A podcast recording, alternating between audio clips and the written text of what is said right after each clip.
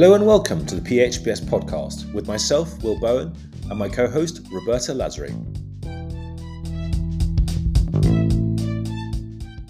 Today we have with us Alice Di Diego. With 15 years of international experience in marketing, digital, and business advisory work, her knowledge of the Chinese market is born from a natural passion for Chinese language and culture.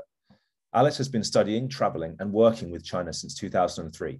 She worked as a marketing manager for Dezan Shira and Associates, a pan-Asia multidisciplinary professional services firm based in Shenzhen and also covering activities in Southeast Asia. Back in Europe, she promoted the acquisition of Exist, a China digital consulting firm founded in Beijing in 2007.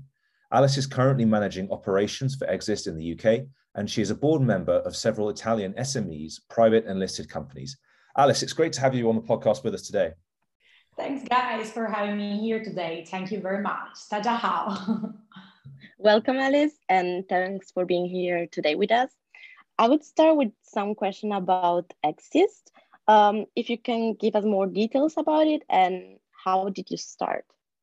Yeah, so basically, Exist uh, is um, a Chinese company. So was founded in China in Beijing in 2007, and it was started by two Italian guys that were living and uh, working in China, uh, two software engineers. So that people that were uh, basically interested in the te- in technology, and these guys, you know, set up the business in Beijing. And uh, uh, I actually met them after a few years uh, in 2015 when my group, so my holding group, actually did the acquisition of the, the company. So that's the that's when uh, we met the, the founder. And at the beginning, the company was basically a software house, so um, system integrator. So they were developing uh, software and hosting services for Western companies based in China that wanted to, you know, establish their uh, digital presence in the Chinese ecosystem but in the in the years it changed a bit of the scope you know business because of course the landscape itself the digital landscape itself changed. So uh, then in after the acquisition we changed a bit you know also the nature of the service with implementation of, of more uh, digital and digital marketing services. And can I quickly ask, what's the um, story behind the name of the company and the and the logo Exist?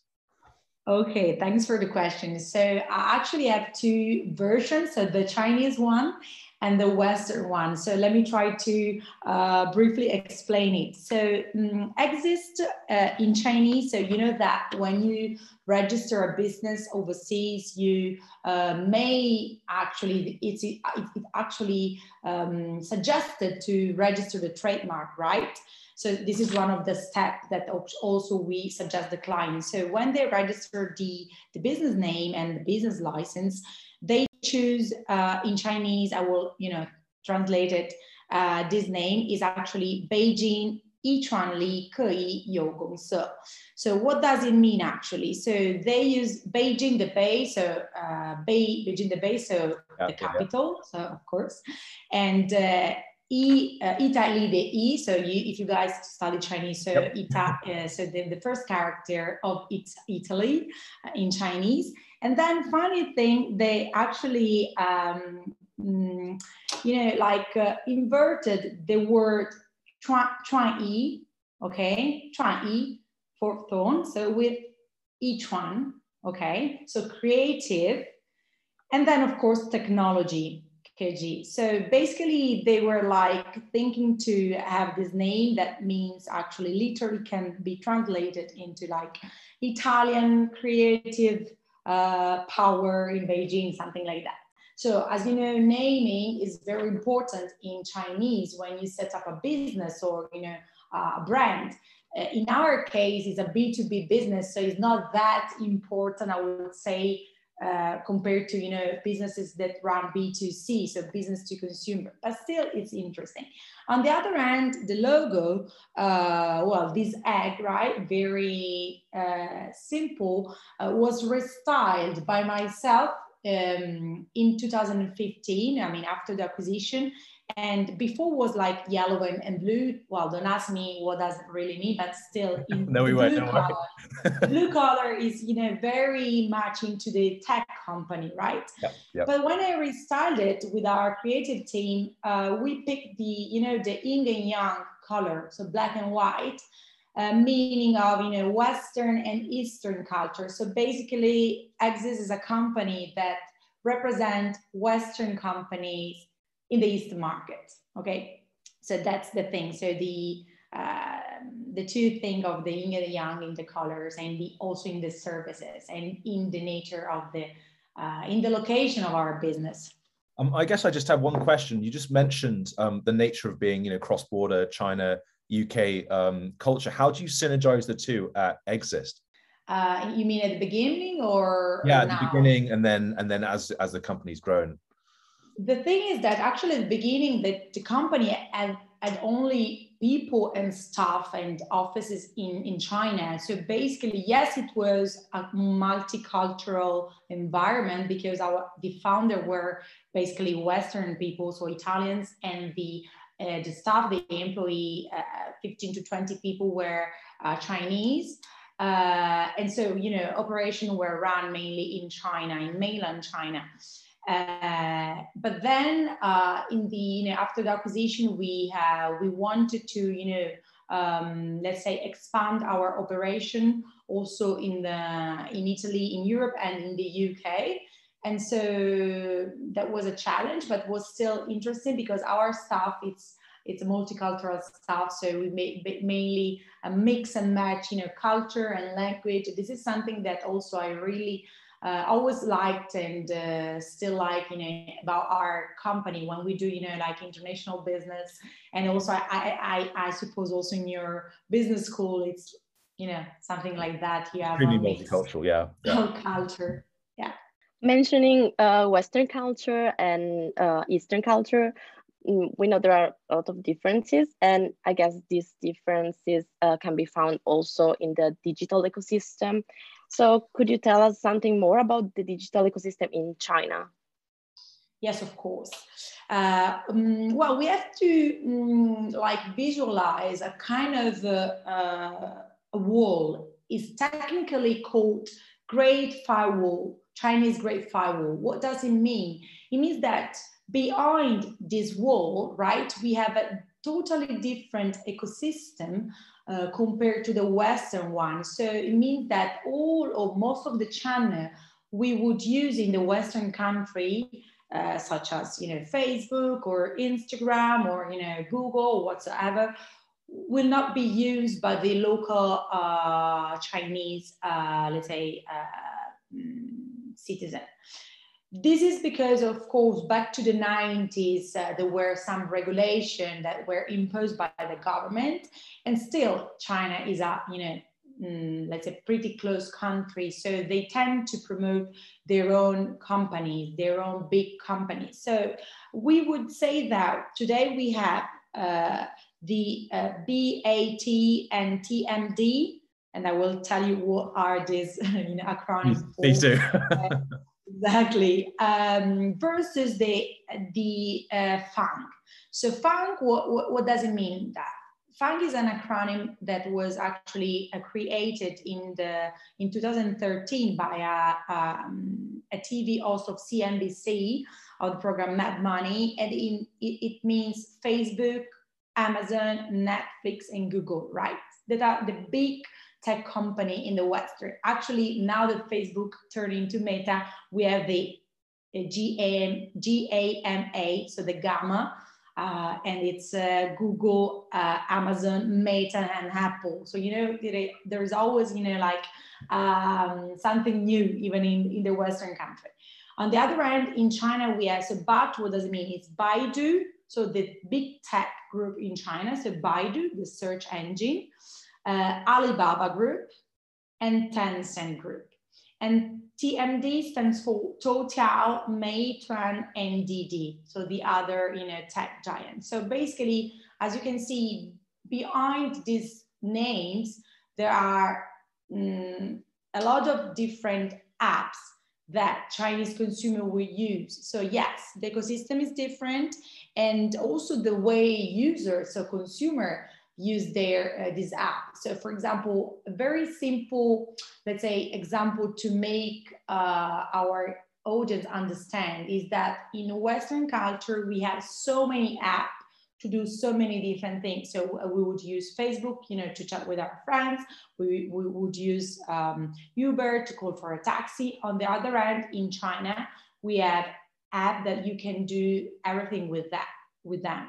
So like uh, H24 uh, app. So for example, WeChat or even Alipay, so Zhifubao. So you enter in this app and you can either chat, pay and book a restaurant and then maybe do customer service and not only for the you know uh, consumer but also for companies. So com- companies can invest into one channel or more than one and, and do uh, multifunctional activities uh, in order to benefit their business. So that's the that's the main difference. And on the other hand, I would say also that some of the Chinese app are even uh, uh, more, let's say, uh, they they they have a lot of functionalities they they that maybe we don't have yet in in Europe.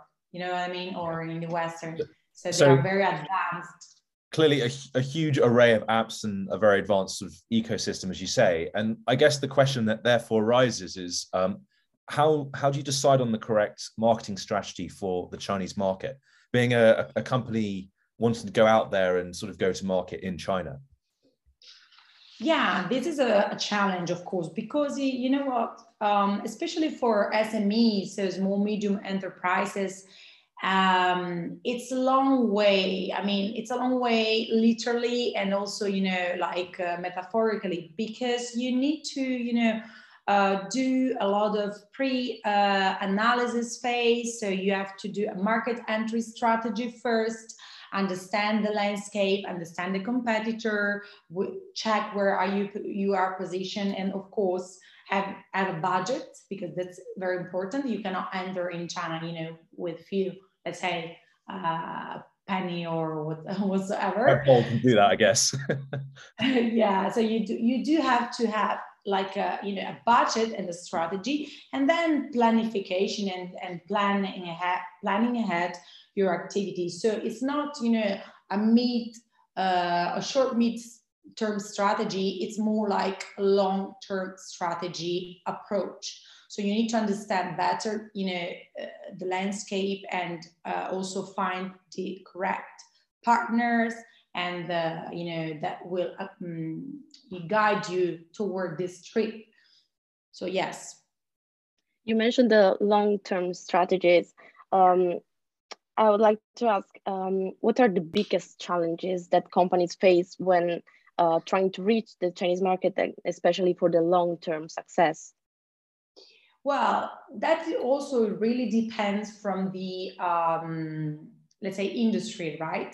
Because it's um, before, I mean, when I was living in Shenzhen and uh, working there uh, for this multinational uh, consulting firm, uh, I remember, so back to 10 years ago, it was not that easy to, for example, to set up a business and do, you know, online commerce uh, on the other end today, so with all the new regulation and uh, a lot of uh, you know uh, new um, uh, opportunity for international business, for example, a company can also set up a cross-border e-commerce, so can enter the market without being in the market. I don't know if you, you understand what I mean, right? So before was like, okay, I need to do like an FDI, so a foreign direct investment. I need to, you know, uh, hire people or look for staff, uh, look for staff that, you know, will be uh, loyal to my company, so trust and so on. Right now, it's a bit, let's say, would say easier, right, to uh, set up a business. And uh, of course, you need to understand that, as I said, uh, the uh, return of investment would be more like in two or three years. So you will not, you know, reach your break even so quickly as you may do in other country because it's uh, it takes time. You have to be patient, and of course, you need to have uh, reliable resources. So uh, human resources also is a is a theme. So it's something that we need to um, let's say consider and understand when we we think to you know set up uh, a business either online or offline. And I guess what advice would you give? Like, what one piece of advice would you give to any company wanting to consider or also weighing their options about whether to go into China um, or not? Or is there a point when a company knows it shouldn't go for China yet? Yeah, I mean, this is really, as I said, depends from the from the industry, and also we would suggest a preliminary um, let's say, uh, business uh, analysis to understand, you know, where they are positioning in the market compared to their competitor. Of course, if there are, if there is not any kind of awareness of this brand, for instance, uh, uh we would suggest, uh, you know, like uh, to study um, in details uh, the approach to have. What I mean is that, for, for instance, we have a lot of requests every day uh, uh, um, from, for example, small medium enterprise of the made in, for example, Italy or made in France, you know, and yes, everyone thinks that, oh, but our product are the best and the quality and whatsoever. But in China, it's also about more the story behind the brand. So building a story, building your storytelling, so building something that a Chinese consumer would, you know, uh, could or would appreciate. So it's uh, all a matter of, as I said, understanding your uh, your peers, your positioning, and also uh, focusing on the digital, um, let's say, ecosystem and understand where to go because there are again so many platforms.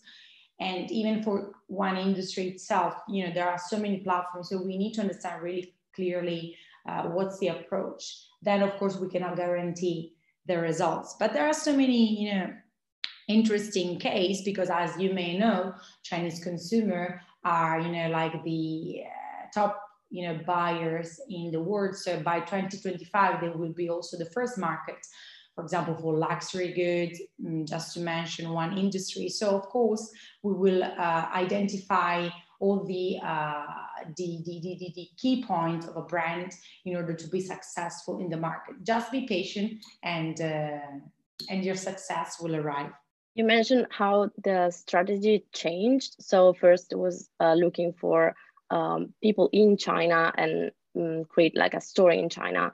Um, but now everything changed. So would you say that it would be possible to conquer the market uh, only with online stores or do you see the need of opening physical store as well? Well, as we said before, today we have the opportunity to do cross-border business, right? So you don't have to have a physical presence, but you can build your presence. So you have to, I mean, a brand. So if we talk about companies, so we need to uh, bear in mind that the marketing funnel is fundamental. So we need to start from the top marketing funnel. So the awareness part, the consideration, and then, you know, uh, to arrive to the bottom part, you know, conversion, so sales and sell out. Before selling, we need to, you know, create awareness, uh, engagement, and build our follower base. So I would say that today it's possible to be in China without being physically in China because as I said, cross-border e-commerce, for instance, allows brand to uh, to sell in China without having a legal entity established. Uh, on the other end, another trend, another topic that is you know very trendy recently is also the, the free trade zone and the duty free zone. So, for instance, brand or company uh, that have a presence, for instance, in Hainan Dao, so in um, uh, Hainan Island, um, for instance, that is one of the top uh, duty-free zone uh, right now in China.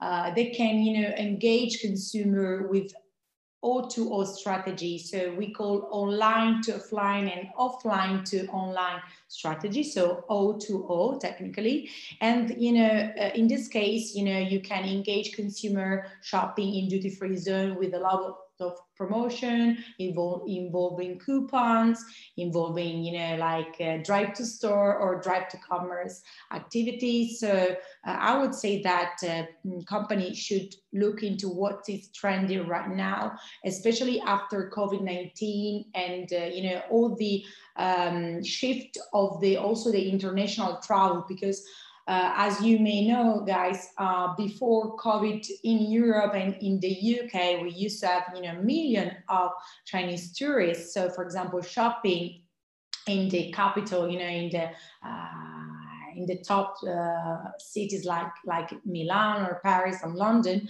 but we don't have, unfortunately, anymore this kind of numbers and this in this kind of uh, top top clients that come to shop in in what in in our country. So uh, and in and this and this will be like this until maybe two more years. I don't know if you agree. So so we it means that companies so companies that are looking into you know the china uh, market right now need to understand that uh, it's there is a very different and you know changed uh, approach compared to before, right?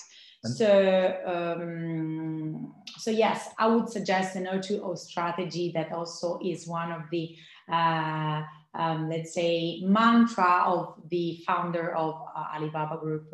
And and yes. what I guess you mentioned this O2O strategy is that um, a new long-term innovation for I guess going going to going out to China or, or Southeast Asia for that matter. And do you see um, I guess, uh, as much growth in China as you do in other parts of Southeast Asia, or uh, is it all like kind of, I guess, if you're developing a strategy for that part of the world, is it all very uniform in the same way?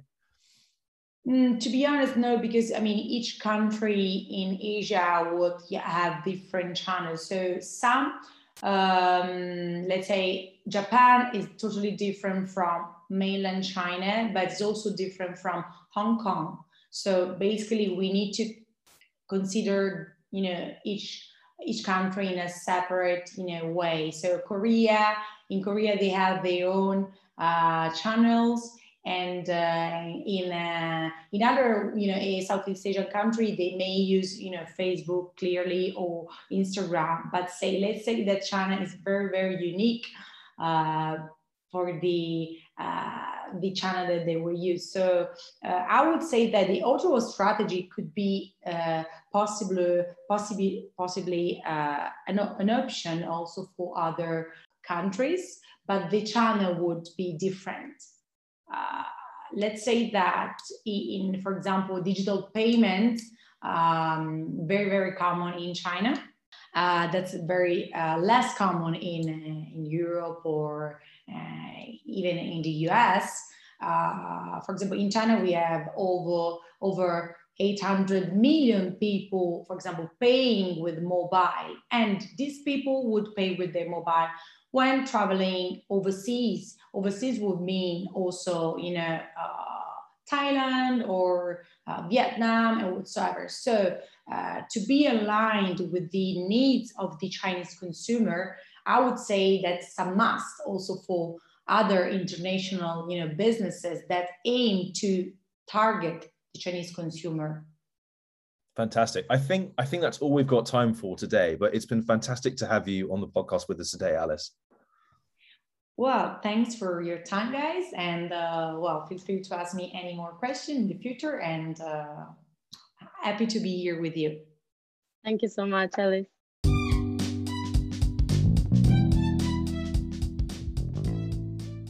Thanks for joining us for this episode. If you haven't already, join our community online on Instagram, where you can stay up to date with the latest episodes and reach out to us.